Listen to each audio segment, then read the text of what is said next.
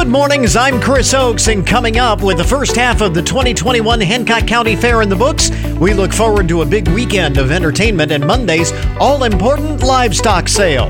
Also, this morning, temperatures may be cooler, but the sun is just as bright, meaning sunscreen is still necessary, but is it enough to give you all the skin protection you need?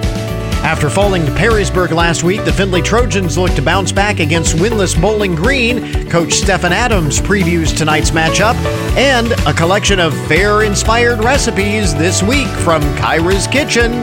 This is the Good Mornings Podcast Edition for Friday, September 3rd, 2021.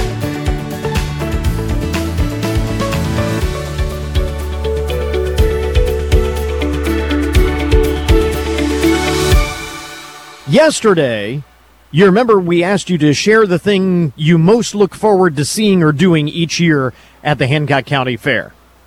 All right, that was our question of the day yesterday on Facebook, and we got some really interesting responses. And a lot of you put fair food right up at the top of the list of the things that you most look forward to every year at the fair. So, today's question of the day, expanding on that, what is the best fair food? What is the one thing that you have to have when you come to the Hancock County Fair? And it could be a fair food. I, it struck me that we could interpret that question a couple of different ways. You know, what is the best fair food just in general? When you go to a fair, whether it's the county fair, the state fair, a street fair, any of those places where fair food trucks are set up, or if you want to get more specific about it, what fair food screams Hancock County Fair is unique to the Hancock County Fair specifically. Uh, for example, uh, B-Trans. I mean, that's that's the Hancock County Fair. I mean, that's unique to us. But anyway, what is your favorite fair food? It's our question of the day. You can check out our Facebook page, WFIN, and uh, sound off and share your favorites.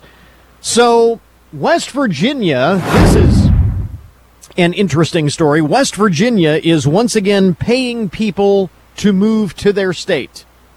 They're paying people to move to West Virginia. Thousands, uh, thousands of inquiries were made about the program when they did this, oh, some months ago. I remember talking about it when they originally launched this program, paying people to move to West Virginia because they figure people now can work remotely.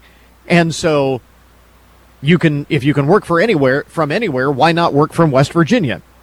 They got thousands of inquiries and 53 new people moved to West Virginia. There are 53 new mountaineers because of the program the first time around. So they're doing it again. Now, under the program, participants who move to the state get $12,000 in cash, along with annual passes for whitewater rafting, golf, rock climbing, horseback riding, skiing, and zip lining, with the total value of the relocation package valued at more than $20,000. The downside is, of course, you have to live in West Virginia. But I'm bum. But 20 grand in cash and gifts to move to a wild, wonderful West Virginia. Now, they're only going to accept so many applicants, but for those who aren't accepted to get the full prize package, a consolation prize is being offered this time around uh, in the amount of about $2,500 in mortgage assistance if they decide to move to West Virginia anyway, even if they don't get all of the cash and the goodies. You can still get some mortgage assistance. The state is doing this as the 2020 census found that West Virginia lost a greater percentage of its residents than any other state over the past decade. And it is the only state with fewer residents today than it had in 1950. I guess that makes sense. I mean, when you consider those statistics, they figure they've got to do something to boost the population of West Virginia. Uh, meanwhile, on the other end of the spectrum, prospective bar owners in Utah are getting some welcome news thanks to the latest census data. The new population figures will allow the Utah Department of Alcoholic Beverage Control to issue four more bar licenses. Under state law, Utah can have one bar for every 10,200 residents. And with the population increase in the census, they get to open up four new bars in Utah. So that's pretty exciting. Uh, some of the other uh, most interesting and buzzworthy stories to get your TGI Friday morning started. Have you heard about this kerfuffle? The CEO of Sweetgreen, which is a salad chain, has been blasted online over a post on social media earlier this week about COVID 19, in which Jonathan Neman, Sweetgreen CEO, downplayed vaccines and masks in favor of healthy eating instead. He began by stating that 78% of COVID hospitalizations are of people who are overweight or obese and suggested that this was the root cause of our health problems. In the post, he wrote, quote, no vaccine nor mask will ever save us, and suggested instead looking at health mandates instead of mask mandates as an alternative uh, explaining his idea, he said, What if we made the food that is making us sick illegal? What if we taxed processed food and refined sugar to pay for the impact of the pandemic? Well, talk about fair food, that would all go away. First of all, for starters, there would be, I can't imagine coming to the fair and having a salad. But uh, in any event, among the criticisms, some noted the benefits uh, or the, the the benefits that he's proposing would obviously benefit his business. So uh, he has a little skin in the game here, and uh, others accused him of fat shaming. Now he did point out that he is vaccinated and he supports the COVID vaccines. And for reference, he says 78% of COVID uh, hospitalizations or people are overweight or obese, which is true.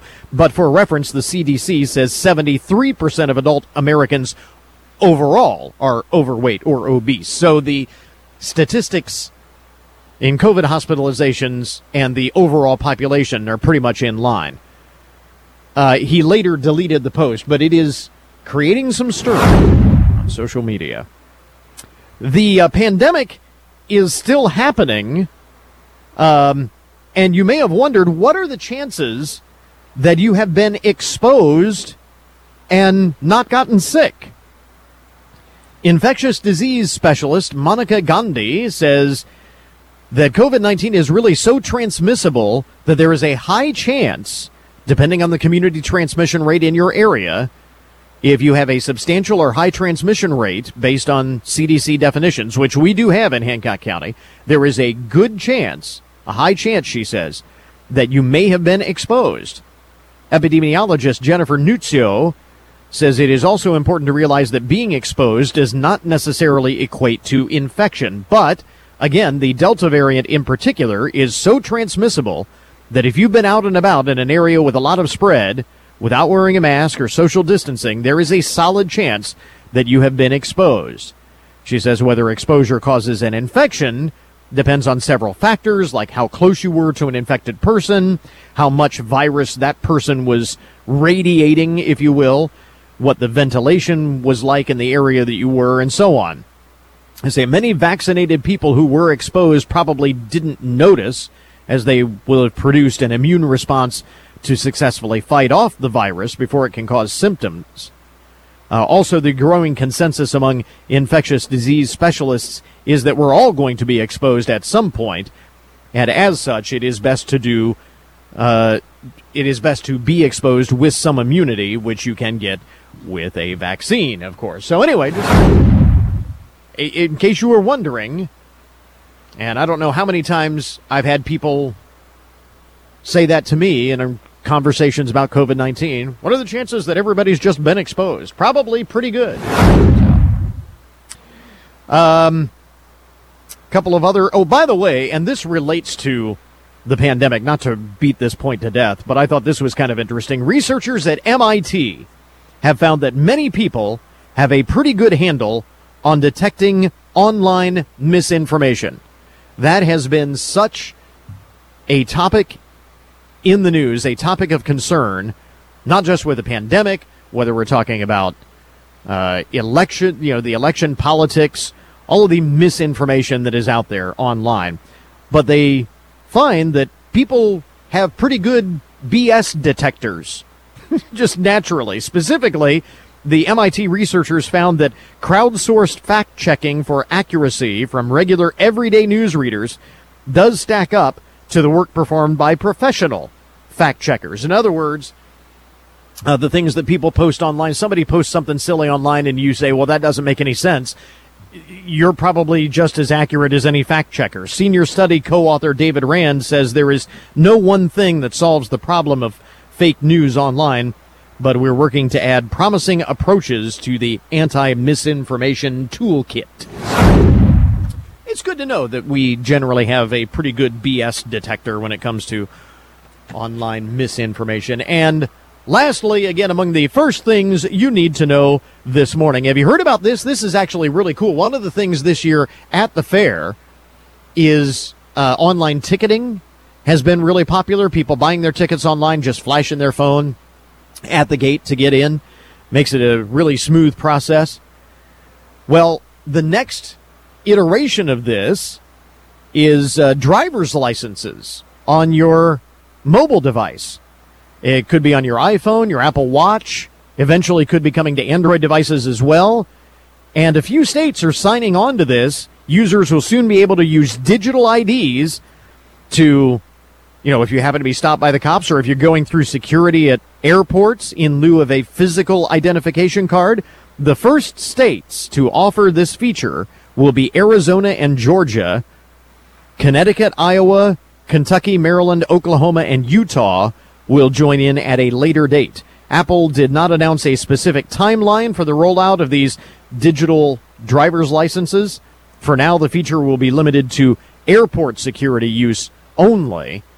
But if it's good enough for airports, it's got to be good enough for just about everybody else. be interesting to, to see. And this may be something that is commonplace years from now. And you can tell people, I remember hearing about that on this program on Friday, September 3rd, 2021. That's when I first heard about it. So now you know. There you go. Some of the most interesting and buzzworthy stories to get your Friday morning started.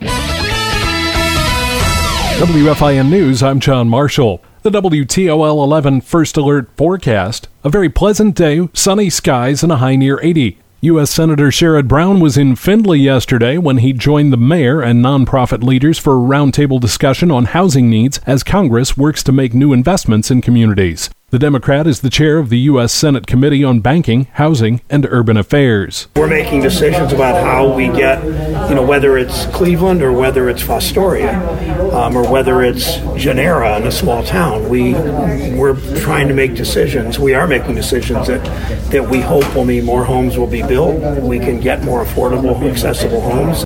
The senator and mayor agree that upgrading local housing and other infrastructure is crucial in helping attract businesses and residents. Get more on our website.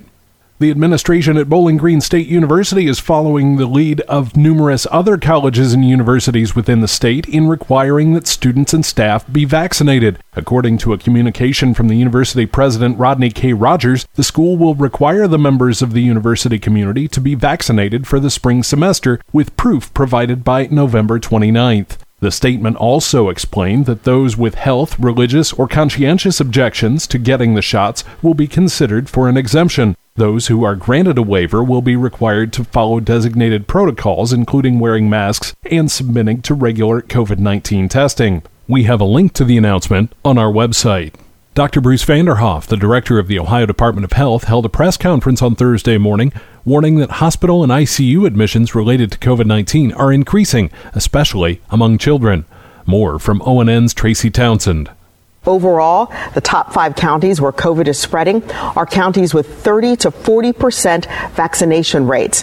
One in eight patients admitted in a hospital in our state right now has COVID.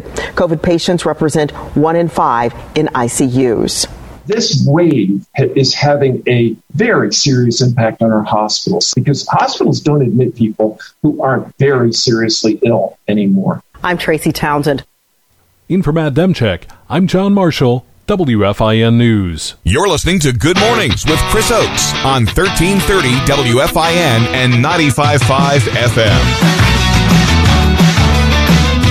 So after today, the first half of the 2021 Hancock County Fair is in the books. So good to be back, though, this year. And joining us is uh, Fair President Jeff Cole uh, here at our, our booth. Thanks to the uh, County Cattlemen's for uh, allowing us to kind of invade their patio here. This is one of the neat new additions, Jeff, to the uh, fair, and they've done a beautiful job with this uh, patio. It's a great uh, place for folks to kind of kick back and relax and for us to broadcast. And this is a very busy place today, the Cattle Barn.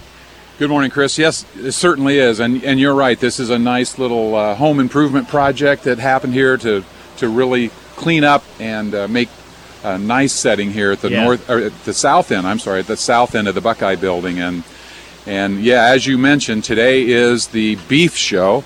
Uh, the dairy show is also uh, a little later this morning in the NWO arena, but the beef show will be in the Wrecker Arena here starting shortly. And uh, for those of you who have never been around the cattle barn behind the scenes when they're getting ready for a beef show, there's a, a lot that goes into that. Yeah. And uh, I don't know if you all out there can hear it or not, but there is a whole lot of activity in the background here. We said uh, a little bit earlier. I think the I think the cows know that today's a big oh day. yeah, they yeah, yeah, yeah. They're all stirred up. They're getting excited. It's it's game day for them. That's right. That's right. As we mentioned, the patio here is new on the south side of the uh, the cattle barn, the Buckeye building. Yes. Uh, new youth building uh, this year. Yes, Uh, getting a lot of good comments on that. Yes, well, yes. So we dedicated that um, when, or Tuesday evening, and uh, uh, so it was great to finally uh, use that for its intended purpose uh, from all of the donors that uh, put that thing together, and we got that building up there about a, a little more than a year and a half ago, I guess it's been now. Uh, but yeah, it's really nice. Um, we, we gained a little square footage, but I think it's so much more airy and, and the lighting and everything is in there, and so those displays really really pop. And so yeah, if you come out to the fair, make sure you get to the new Junior Fair Pavilion and check out all those 4-H booths and FFA booths and the Scouts and all those that are in there. Um, it's really a nice display, and the kids and their and their 4-H clubs and all their clubs worked really hard to get that so put together. while we're talking about things that are new this year to the fair, I know in the leading up to the fair, we were talking with you about the uh, new online ticketing uh, system. Uh, what has uh, been the uh, verdict on that so far? Has that worked? Has that gone smoothly and uh, everything you expected it to be? It has gone. It's gone fairly fairly smoothly. I wouldn't say we haven't had a couple of uh, hiccups since this is our first venture into Sure. that. But but it's been really great for all of you who are buying your tickets before you get to the gate. Uh, I think you can attest for the fact that you can walk right through the gate and we can scan you and in you go. So. Um, it, it speeds up your entry into the fair if you get your tickets online ahead of time. We're still taking cash at every gate. I want to make sure everybody understands that. At least this year, we're going to take cash at every gate. Um, but uh, uh, you know we're, we're we're getting along with that really well, and it's been uh, well received by most of our fairgoers. And and folks can still buy those tickets online if they're coming out this weekend. That's right. You can buy your tickets online. You can go to our website, HancockCountyFairgrounds.org, and you'll see the buy ticket links there. And for those of you, and we've got signs all the way up to the gate every as you approach. Um, you can also tick, uh, text tickets to 419 406 4447, and that will also take you right to the uh, online ticket page, Awesome. and you can do it from your phone. Yeah, so uh, really easy, really convenient, Yeah. uh, and like you said, uh, much quicker to funnel people through and That's get right. them in. That's right. Which is good because it's been big crowds. We have fair. had big crowds these first two days. We have had big crowds. We're still crunching the numbers a little bit. Um, I'm not prepared to tell you that we're setting records, but we think we're we're right there. Um, but it's obvious when you're here on the grounds uh, these last couple of days. Yeah. There's a lot of energy, a lot of people. Um, so we're having a great fair so far. And the weather, by the way, Amazon Prime. I ordered my weather two weeks ago, and it has arrived. It has arrived. Uh, well, you know, we said at the outset, looking ahead to the weather forecast, that it was going to be so beautiful. And of course, with the fair having not happened last year, kind of that pent up demand and excitement Oh, yeah. for things, Yeah. not a big surprise that we have seen huge crowds. And even here this early in the morning, uh, it, it struck me yesterday. uh, about the same time, how many people were you know milling about on Right. the fairgrounds already, Right. and uh, it just a portend of the things to come. So- Yeah, yeah, yeah, absolutely. And uh, we know we're competing with Football Friday tonight, um, and that, that that's a uh, thing that happens every year where uh, we have a lot of our families and, and their young folks um, will head out of here. Uh, for part of the evening anyway, and go play football and be in the band and do the things that they do and support their schools and their teams. Uh, but then they tend to come back Yeah. uh, late at night there too after the ball game. So so yeah, so actually Friday night's a really good night to come uh, for dinner because uh, the crowd will thin a little bit around Yeah, dinner the lines time. are shorter. Yeah, it'll thin just a little bit. So, Absolutely. Uh, there are certain there are certain booths, certain trailers, food vendors where the lines are, Never. can be long. Yeah, and they never thin out on some of those. Yeah. I think you know which ones we're talking about, and if you want to avoid the longest lines, tonight may be your That's night. That's right. That's right. Now we cannot mention their name on the air because they did not pay their promotional fee to do that. But I think but we all we know. all know. That's right. Which one we're talking about. a lot of weekend entertainment. Yes, sir. Uh, big weekend for uh, entertainment here at the Big fair. weekend. B- Big weekend. Let's start with tonight. Uh, what's going on this evening tonight? So up here in the North Arena uh, will be the what they call the Battle of Barrels. So it's barrel racing for those of you that don't know what that means. We're not rolling barrels around into each other. So that's horses, uh, as you can see in the rodeo circuit and so forth, doing the barrel race, and it's pretty entertaining. Uh, we'll have some very, very competitive people come, and those are exciting. But then you'll see someone come in on a donkey or a draft horse, or who knows what they might ride in there, or be all dressed up in some uh, outfit of some kind. And so it's a, it's a nice, uh, again, it's a nice thing to sit down and watch while you're eating your favorite fair food. Uh, and then starting at 3 o'clock today, I think it is, um, back on the south track is KOI drag racing. And that's an interesting thing as well because they will race anything. I'm not sure if it's their official uh, mo- motto, but they will race anything. we had a couple of horses go back there a, a couple, three years ago, and they, okay, let's go. And they raced There we them. go. Yeah, that was pretty fun. Yeah, so that is uh, tonight. Then uh, tomorrow, uh, another big night. We've got uh, music. We've got music, yeah. So um, we've got the homegrown triple play concert featuring uh, our our Findlay favorite, the reunion band, kicks us off at five o'clock, and then Jess Kelly Adams, and she's been with you, Chris, uh, Right. once or twice, Yep. And uh, she's on at seven. She's a great gal. She Her puts on a great show. The video show. is on uh, yeah. CMT's website. Yeah, by it way. is. So if you want to check That's out right, her new yeah. uh, video, she Yeah. performed that for us in the studio. That's right. Uh, about a week ago, and uh, the video for it is on CMT. So yeah, that's pretty cool. Yeah, and she's so excited to be here. She considers this her hometown, and uh, um, the first fair she played here, I think it was 2013. She said, and so it's really important to her. And then Josh Melton closes that concert out, uh, starting at nine o'clock, and then again. It's a fan favorite. It's a fairgoer favorite. Saturday night is the team horse pulls, and Yeah. these these uh, north grandstands will be packed with people, and they'll be standing all the way around. So that, that's uh, that's a fun time too. So those big draft horses come in, pull that sled in a uh, in a competition to see who can pull Yeah. how much weight. Yeah, That is really impressive to It's watch fun. those big Yeah. horses pull Yeah. all that weight.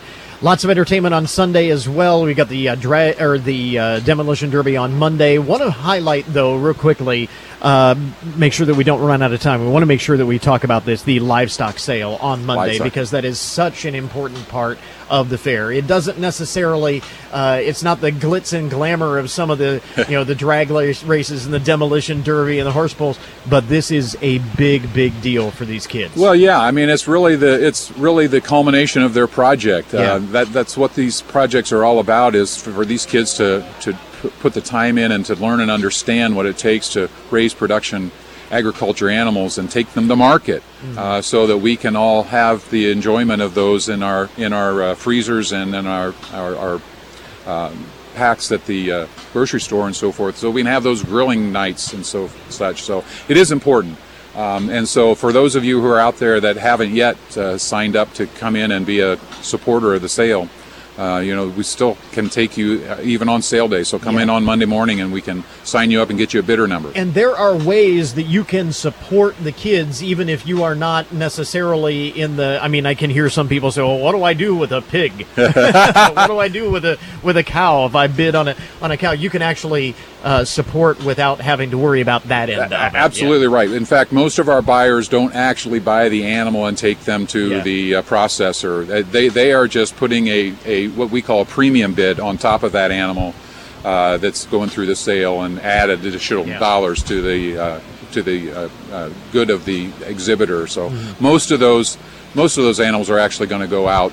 Uh, to uh, what we have base bid buyers that come in and say, all right, we'll take all these animals in and process them. And Yeah. so all of those uh, premium uh, bidders that support us, um, they're they're here st- simply just to put Yeah. some money in there. And we've talked about this before. Um, if you've never seen the livestock sale, it's really interesting to, to watch and watch the kids go through that. It's an, an awful lot of Yeah, fun. yeah, So, it's pretty. again, it runs that- pretty fast. and that is all day on Monday. So Yeah. you've got plenty. Starts of at 9 o'clock. to, to get uh, to get that out there. Again, uh, Jeff Cole with us, uh, president of the Hancock County Fair Board, and um, a great fair again. Yeah, terrific crowds. Uh, can't officially say record crowds, but certainly much bigger than last year. Yes, sir. That's absolutely true.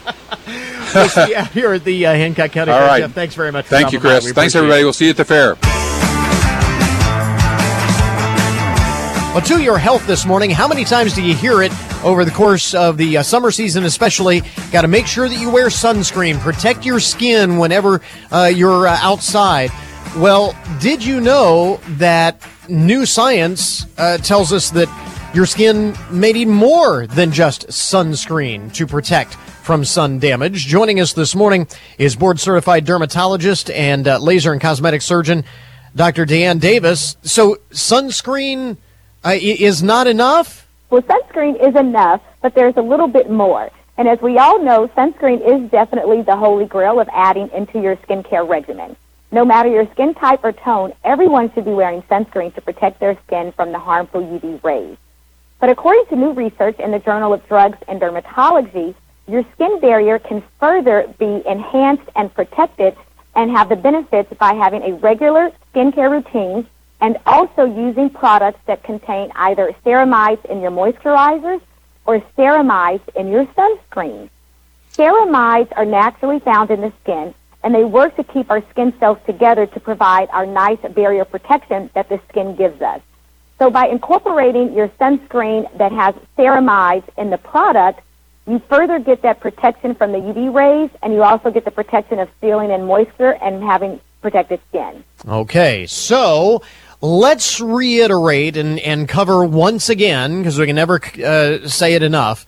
Uh, talk a little bit about uh, some of the misperceptions, some of the myths with respect to skin and sun protection. Uh, run us through the basics here.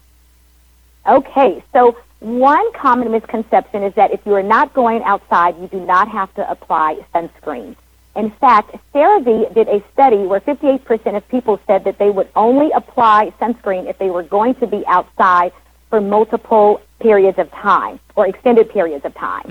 Um, but that is not true. You should definitely be wearing um, sunscreen even if you're going outside for two or three minutes. Another misconception is that you don't have to wear sunscreen if you are staying inside. And that is not true because the UVA rays can still penetrate through the glass in your windows or in the windows of your office or the windows of your car. So even if you are staying inside or working from home now, as a lot of us are, Right. you still want to put on sunscreen every day. So uh, one of the other common mistakes that that we make is uh, we often don't use enough, right? Yes, that is another um, that is another point to definitely um, educate listeners on is that um, you want to make sure that you're using enough sunscreen. So to cover your entire body, ideally you want to use about one ounce of sunscreen or enough to fill a shot glass. Um, for your everyday wear, I usually will say that you at least want to use enough sunscreen for your face, neck, and chest that equals about the size of a quarter on the palm of your hand. Okay, so some good rules of thumb there. And again, uh, just to uh, emphasize, uh, this is, and I think you were mentioning it earlier, uh, doesn't matter what type of skin type you have, skin color you have. All skin is susceptible to the effects of sun damage. That is correct. And like you said, from the fairest to the darkest of skin types, everyone should be wearing sunscreen because otherwise we'll start to see the evidence of those years of sun damage that you have, which could be either precancerous or skin cancer lesions and also discoloration in my patients with black and brown skin. So I definitely recommend that they wear a sunscreen every day. And I like to recommend tinted sunscreens because they match almost all skin types. One in particular that I'm loving is the CeraVe Hydrating Mineral Sunscreen SPF 30 Sheer Tint. It's lightweight, it's non-greasy, it blends onto the skin nicely, and a lot of my patients love it, and it matches almost all skin types. You referenced uh, the uh, survey uh, earlier, this new survey uh, on how Americans are changing their uh, sunscreen and skincare habits or their approach to uh, all of this. And you mentioned it revealed some potentially dangerous misconceptions, misperceptions about protecting our skin. Are there anything else in that survey that particularly stood out to you? What stood out the most was definitely that the um, conception is that you only have to apply sunscreen if you're going to be outside for Yeah. extended periods of time. But you know, every little bit of sun exposure that you're exposed to, whether you're going to the supermarket, the post office, the you know grocery store, the library, wherever, or even work, every little bit of that sun exposure adds up over time, and it's the cumulative effect that really starts to affect your skin and can lead to possibly precancerous lesions or skin cancers. It is a familiar mantra, but one that uh, bears repeating, especially as we head into the summer season. Uh, again, uh, board certified dermatologist and uh, laser and cosmetic surgeon, uh, Dr. Deanne Davis, with us this morning. Where do we get uh, more information? So you can get more information and skincare tips over at CeraVe.com and make sure you're following CeraVe on all of their social media platforms. It is a big day at the Hancock County Fair, of course. The Battle of the Barrels and drag racing among the highlights on the fair entertainment schedule on this Friday. Meanwhile, it's week number three of the high school football season. Findlay Trojans could not hang on against Perrysburg last week, falling 28-14, even their season at 1 and 1 on the year. This week on the coaches corner, our John Marshall caught up with head coach Stephen Adams. Yellow Jackets jumped out 14-0 in the first, but your defense kind of got its bearings and shut them out the rest of the second quarter. Where did you feel like you were at halftime? Yeah, I felt like we were kind of in a similar position to uh, the previous week. You know, we were down. Um, we, we haven't quite putting things we haven't, we haven't quite put things together yet, and uh, we need to go in and make adjustments and, and find out where we're making our mistakes and where things aren't clicking yet. Uh, get them fixed and then get back out there and finish the second half. And I felt, you know, once again the guys weren't necessarily heads down in the locker room. I know frustrated a little, of course. That's that's the nature of the game and any game. Uh, but I felt like we can go in and, and really kind of turn this thing around with one or two plays. Pretty stiff defense early on in the third, forced Perrysburg to punt. Ben Ireland took it back 62 yards for the score. Just like that, you're just down one touchdown. Perrysburg scored a TD in the third and another in the fourth. Donovan Harrison finished the scoring with a 90 yard kickoff return for a touchdown. Special teams really came up big for you this week. Two returns for scores, a good kickoff and coverage. That certainly is something you'd like to see a lot more of. Absolutely. You know, uh, you know, when it comes down to it, I'd say we were pretty average. La- you know, Anthony Wayne week with our special teams, uh, and we, we were able, able to click and get things rolling with our offense and defense. Right, that's not all three facets hitting on the same note. You know, so coming into this game, uh, you know, we were able to have that third element of the, the special teams uh, being a vital part of our program, and we hit some bright spots there. Uh, now it's just putting everything together, as you know, uh, Right. in one game. That's that, that's the ultimate goal. Pieces here and there, really good defense Yep. at, at, at spots. Yep. Um, offensively, did you feel like you were you had the right things going, just didn't necessarily hit at all at once? Yeah, I just just couldn't get a rhythm going. Uh, definitely uh, credit to them and the scheme they put together. Uh, they try to take away our best, uh, our best, you know, our biggest strengths right now. Um, and you know, we just as we try to get things rolling, there's a little mishap here, a little misassignment there, and like I said, it all point reflects back to me of making sure we're cleaner, uh, more precise, and we don't get ourselves behind the chains. So uh, definitely just couldn't get the ball rolling, and it just was tough. And man, we gave the ball back to them, and they really did a good job of keeping the ball away from our offense. Okay, so let's look forward now. Yeah. This week, you're back on the turf at Donnell Stadium where you'll see Bowling Green. They come off a pretty good pretty good season a year ago, but they've only scored one time in the first two games while giving up 56 points to Bath and Eastwood. What do you see in the in the Bobcats this year? Yeah, um, I see. Uh, you know, obviously first year program, but uh, I think offensively they come off the ball extremely well. Uh, they run a very uh, I say this word an, an annoying offense, but it's annoying because we don't see it enough, right? And you you prepare for that dive option or any sort of uh, veer option offenses, and that takes a lot of practice, takes a lot of uh, discipline, as everything does. But really, with this kind of offense, to have your eyes and guys doing their job.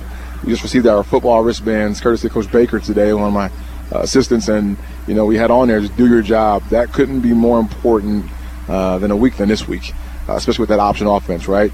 Knowing who your assignment is, knowing where to be, who you're on, and doing exactly what you're taught to do all week long. Because the option offense is all about finding that one weak spot. 100%. They're going to read it, and if you, they're going to, it's going to challenge your discipline. Uh, that's what it's meant to do. And if you're not disciplined, it definitely can uh, definitely can rip some big ones off. So they're aggressive. They have some good athletes, some good skill guys, and uh, they got a little freshman that's pretty good too. And, and I know they want to get those guys the ball as much as possible. So just got to be disciplined. So as you head into this one, it it doesn't sound so much as it's stop what BG does, so much as let's do what we do mindset. Yeah, there, there's definitely that part of it. I mean, but that's just the overall part of being a part of a team. Everybody is, you know, assigned a responsibility. Everybody has a role, and sometimes you want to make sure you're not doing them outside of what you're asked to do. Just do your part. Uh, but you know, to the other side of it too. No, this is a team that, that probably saw last week's game and figures they can have some success running in the ball uh, if they're just physical and they come off the ball. So, you know, we have to kind of answer that call. We have to leave no doubt. And then defensively, they're, they're pretty, they, at least right now, they've shown some simplicity. But I've always had this thing where I, I, we got to be prepared to see everybody's everything, you know, uh, everybody's best. So, you know, we might go into the game and they might show us one thing and then they come out with another. Uh, we, we really kind of prepared for all those situations heading into all of our games uh, but definitely kind of re-emphasize that this week. The Trojans return to Donnell Stadium this evening. Our coverage begins with tonight in high school football from the ONN right after the 6 o'clock news, followed by Tim Montgomery and Cliff Hite with the call on 1330 WFIN, WFIN.com, and 95.5 FM. Other action we're following tonight around the area, opening week in the BVC. Our game of the week on our sister station, 100.5 WKXA, is Arcadia at Van Buren. Meanwhile, Arlington travels to Liberty Benton. Should be a really good one tonight. McComb is at Vanlue, Riverdale at Cory-Rawson. Pandora Gilboa travels to North Baltimore. Leipsic is at Tinora. Ada at Hardin Northern, Fostoria at Hopewell Loudon, Allen East at Elmwood, Bluffton at Ayersville, Columbus Grove is at Patrick Henry, and Waite comes down from Toledo to Carey tonight. You can follow all of those games and more in real time on the WFIN scoreboard page powered by ScoreStream and presented by Owens Community College at WFIN.com slash scoreboard. It is also linked up at goodmornings.net. And of course, catch the Coach's Corner with John Marshall live from Ralphie's Wednesday evenings at 6 p.m. or anytime on demand at WFIN.com. We interrupt this program to bring you a broken news alert. Today's update on the odd and unusual side of the news brought to you as a public service, more or less, of Hancock County Veterans Services. Seems that driving get gets people into trouble a lot. Uh, today's broken news is a perfect example of that. A lot of people in their automobiles in the broken news. Sometimes it's not how you're driving, but where you're parked that leads to trouble. Police in Clearwater, Florida spotted an SUV parked halfway over a seawall adjacent to a paved parking lot. so you have the big parking lot, but someone parked their SUV halfway over the seawall.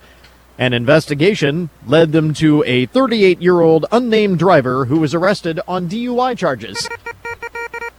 or DUP, driving, or, or PUI, uh, parking under the influence. Maybe that was oh, goodness. Truly a unique police chase uh, in Tennessee. On Wednesday morning, 39 year old Tyson Gilbert led police on a high speed chase through two Tennessee counties at his, as he made his way toward the interstate. This was mostly on back roads, but he was heading for the interstate. A highway patrolman was the first to notice Mr. Gilbert had cut off his, you know, truly during his, I guess during the police chase, uh, he threw his, uh, you know, out the window and claimed voices on the radio had told him it would save the world. Alrighty then. He was taken into custody and transferred to the Vanderbilt University Medical Center. That's just all kinds of weird. That during a police chase, of all things, I mean, to do that is one thing. To do that during a police chase, whew. Heard voices on the radio. You will not hear that on this radio station. I can guarantee you that. Learning to drive can be stressful. Uh, this from the international file out of the UK. A person, and the name was not given on this, probably for the best. Person learning to drive has had their car confiscated after this individual made a rude hand gesture at another driver. Made a rude hand gesture. I love how they put that at another driver. It turns out, however, that that the uh, rude hand gesture was directed at an unmarked police car. well, that's unfortunate. The police in Kent posted about it on social media along with a photo of the confiscated car writing quote this person decided to make rude gestures whilst driving to an unmarked patrol car. They were driving on a provisional license and the provision has been revoked. The car was seized and it was a long walk home for this individual you're learning to drive well, he got a lesson, that's for sure. Confiscated the car. That's pretty, they take it seriously in Great Britain. Uh, some of the other uh, broken news this morning. Who knew that evil forces knew how to use technology? A New York priest claims that demons have figured out how to send text messages. Stephen Rossetti, who is a licensed psychologist, counselor, and priest, says we have had three cases in which demons have texted the team and or the family of the possessed person. Well, okay then. Uh, he said they were the two of these cases the most difficult we have ever seen. The issue of texting with a demon is covered in Mr. Rossetti's book, Diary of an American Exorcist. I get the feeling that he's just plugging the book. You know, that's. you get a text message from a demon. That's weird. and finally, in the broken news this morning, some people uh, are not shy about asking for what they want on social media. A woman who is seeking a sperm donor for her child, she wants to have a baby. Um, but she doesn't want to get married. She was looking for a sperm donor. She took to uh, Facebook to search for a donor and uh, she has a pretty specific list of criteria. She wants men who are age 16 to 23, never used any illicit or even prescription drugs, have never imbibed in alcohol except for communion, blonde or light brown hair, not overweight, and from a 75% plus American background, as she puts it. Uh, she also demands that the donor agrees to forfeit all parental rights at time of birth, but uh, regular child support payments in the amount of 20% of your income will be expected within the first month of birth. you will remain completely anonymous throughout the child's 18 years of life, and you would be expected to maintain the same level of anonymity with anyone around you. this post has gone viral online with one person quick to chime in what exactly is in it for the guy? That is a good. That is a good question. What exactly is in it? no parental rights, but 20% of your income in child support. Sure, sounds like a great deal. There you go. Uh, that is today's broken news report. This update on the odd and unusual side of the news brought to you as a public service, more or less, of Hancock County Veteran Services. We now return you to your regularly scheduled programming. WFIN says thank you for listening. And remember, you can listen around the clock on computer, smartphone, or tablet. Start your day with Chris Oakes and Good Mornings and stay with us all day long. You also get CBS Sports Radio plus all of our locally originated sports programming. Listen live whenever you like at 1330 WFIN 95.5 FM and at WFIN.com, where you can also grab our free mobile apps for iOS or Android. And now your daily download, the numbers behind the news, the statistics that shape our lives. Labor Day weekend, uh, Labor Day Monday, uh, honoring workers, and I thought this was kind of interesting. According to a new Gallup poll, labor unions are more popular with Americans than they have been in more than five decades. Uh, the poll found 68% of Americans approve, generally, of labor unions. That's the highest approval rate uh, the unions have had since 1965 when it was 71%. Unions have been growing in popularity since the Great Recession about a decade ago, and favorability had hit a low of 48%. Democrats, of course, had the highest approval of unions at 90%, uh, while 66% of independents, two out of three, approve of uh, labor unions, 47% of Republicans. So even nearing uh, 50 50 split, it's pretty significant for the GOP. Younger and non white Americans were also more likely to approve of unions.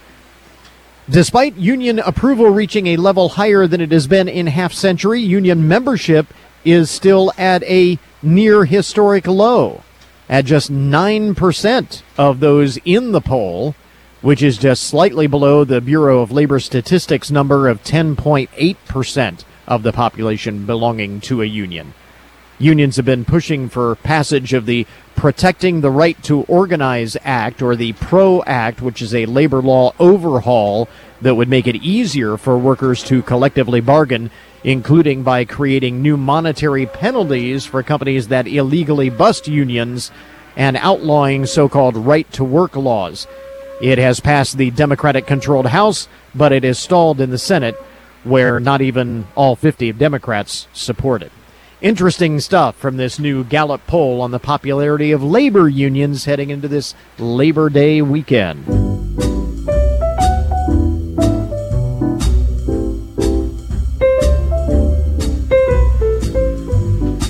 Well, let's face it, at the fair, it's all about the food. And uh, it is, of course, traditional uh, each Friday morning at about the same time that we welcome my wife Kyra into the studio. Even our, not really a studio, our remote tent Yes. here at the uh, Hancock County Fair. It's nice.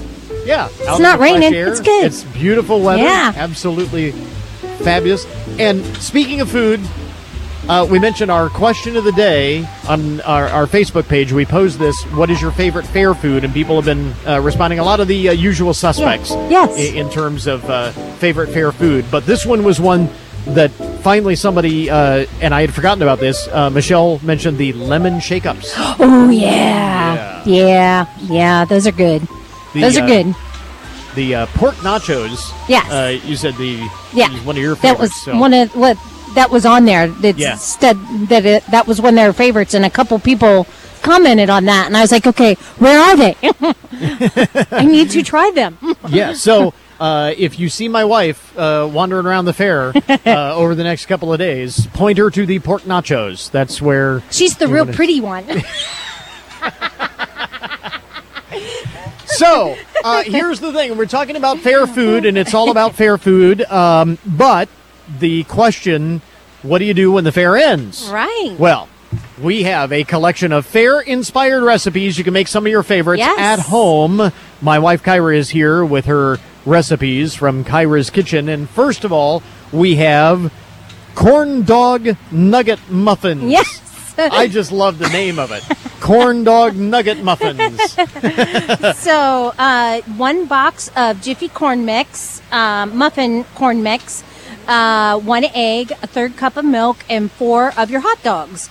Uh, prepare uh, your corn muffin mix according to the box directions. Grease your mini muffin tins. Uh, spoon the mixture in um, by the teaspoon. Um, then cut your hot dogs into bite-sized pieces. Place um, the a bite size on top of your muffin mix. Then you can spoon a little bit mo- more on top of that. And um, on top of each hot dog, bake at 350 for about 15 20 minutes or until golden brown and then enjoy. So it's not deep fried. You're No, baking. you're baking these. So Yes. uh, if you're concerned about Right. the deep fried Yes. things Yeah. and maybe a little This bit is- healthier, you yeah. you bake these. Bake this. Now, could you do the the whole hot dogs? I mean, would you you yeah. could you wouldn't have to if it's you a want little you know bit the more it's there's a little bit more to it your batter has to be thicker and Okay. and you roll your cor- your hot dog in flour and then and then dip it in in and then deep fry so a little bit thicker to batter, a maybe a little maybe a little less milk uh, to make it a little thicker. Yeah. Yep. And and then if you want to do the whole hot dog, you'd roll that in flour, dip it in, and dip it Okay. and yeah and you've got to have a deep fryer that you can deep fry Then you would want to deep right. fry it. yeah Uh, as and opposed it to has bake to be it has to be tall. I mean, you're deep Well, that's a frying. good point. Yeah. you're deep frying a hot dog. It's a little bit harder at home. This is a lot easier yes. to just do the, the hot dog muffin muffins uh, or yeah. nuggets. You might be able to do like Nuggets. mini corn dogs, yeah. So, but I've never tried. corn corn dog nugget muffins. Yes. Uh, to get your corn dog fix, and then you have fried cheese bites. People were talking about uh, fried, cheese on a stick Oh, yeah. being one of the anything fried on a stick, stick, is going to yeah. be popular at Yeah. the fair. Yep. So you have the fried cheese bites. Yes. So this is 10 ounce of your mozzarella cheese sticks, uh, one cup of Italian breadcrumbs, one cup flour, two eggs, and a quarter cup milk. So not too many ingredients, but the little part uh, doing it is a little bit more A Little complicated. Yeah. li- so cut your cheese sticks into bite-sized pieces. Um, try to get them as cold as possible. As Um, cold as yes. possible. So if you want to put them in the freezer for a little bit while you're Don't- preparing not your other completely stuff- frozen. right? But if you like uh, cut them and then put them in the freezer Okay. while you're preparing your other ingredients, do that. Um, that'll get them a little bit colder.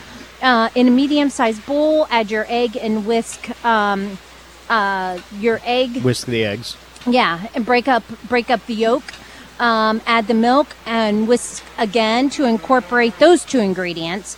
And then in a separate bowl, fill with flour, and in another bowl, fill with your breadcrumbs. So place the bowls uh, with the egg mixture in the middle of your two other bowls, so they're in a row. Roll. So your flour, your egg, and your breadcrumb bowls. So you do one, go Right. right, from one to the right. other. So Okay. take one piece of mozzarella, dip it in the flour, then immediately into the meg- egg mixture, and then uh, roll each of those into your breadcrumbs. So continue to do that until all your pieces of cheese are coated. Uh, then you can place each finished piece on a plate until they are completed. And then in a medium sized skillet, heat your vegetable oil um, about two inches. Two inches in Yeah, depth. In Okay. depth. If you're using like your iron skillet or something like that, I Mhm. use my uh, wok. So Again, yeah, with the wok. with my wok, and so I use about three inches because it kind of has It has that yeah, because it's bowl. a wok. Yeah. So so um, then just start deep frying. Uh, about 30 sec- seconds on each side. Uh, use a slotted spoon. Remove the pieces from the oil. Place on a paper towel, and then repeat until you're all done. Yummy. And enjoy. Yummy. So the actual the preparation is the big Yeah, thing uh, yeah. on this. So this that's one. that's what takes deep frying more time. anything. There's a lot of prep. Right, exactly. uh, but it doesn't take long once you Right. actually get them in the Yep. in the oil. Yep. And then, of course, what would a collection of fair recipes be without elephant ears? Yum. so this one, uh, two cups self-rising flour, and you do want to use self-rising flour. Um, two thirds cup uh, warm water, two tablespoons butter melted, tablespoon of granulated sugar, vegetable oil for frying, and two tablespoons of cinnamon and sugar. Um, that's for coating at the end. Uh, so use your uh, self-rising flour, mix it with your warm milk, uh, melted butter and granulated sugar. Um, and make a ball form, so Yeah. like a dough. Put it all together Um, right. uh, if your dough's too dry, add a little more milk. If it's a little too wet, add a little bit more flour. Um, then cover with a plastic wrap and set aside for 10 minutes. That's kind of the rising process. Okay. Because you're using a self-rising flour. So about 10, 15 minutes yep, there. Yep. Turn on. Uh, turn the um, dough then on a floured surface. Knead several times. Divide into eight equal parts. Uh, flatten each piece into a thin circle. It doesn't have to be a perfect circle. Circle. I use my rolling pin to get it nice and. I like mine thinner. Okay. Um, so it's nice and crispy. Okay. Um, heat um, about a half an inch of vegetable oil in a cast iron skillet or heavy pot to about 365 degrees. Uh, use your tongs to carefully uh, uh, flip your um, uh, Dough. dough. So you do it on when both it's in the sides. oil. Mhm. Okay. Uh, fry for about one minute on each side until golden brown. Uh, drain on a paper towel. Uh, uh, lined plate and sprinkle with cinnamon sugar while warm and enjoy. Mm. So there you go. Uh, your fair inspired recipes. Yes. So that you can enjoy those terrific fair foods anytime Yep. from Kyra's After the Kitchen. fair. Absolutely. Year round. Yes. Every day is fair day with the corn dog nugget muffins, the fried cheese bites, and the elephant ears. We have those recipes posted on our Facebook page and also linked up at goodmornings.net. My wife, Kyra from the fair. Thanks very much. You're welcome. And that is our podcast for today. Thanks to all of our guests for joining us at the fair once again this morning. Remember, you can get more information about all of the topics that we talk about each day on the show at our webpage, and that is goodmornings.net. Coming up Tuesday on the program, no podcast on Monday for the holiday. Tuesday, how many pounds of books and other stuff is your child lugging to and from school each day? Why it could be causing long term damage and what to do about it from one of America's top chiropractors. Plus, we'll preview this year's Komen Race for the Cure. So until Tuesday morning, that is Good Mornings for this morning. Now that you've had a good morning, go on out make it a good day, a great weekend, and we'll catch you back here next week.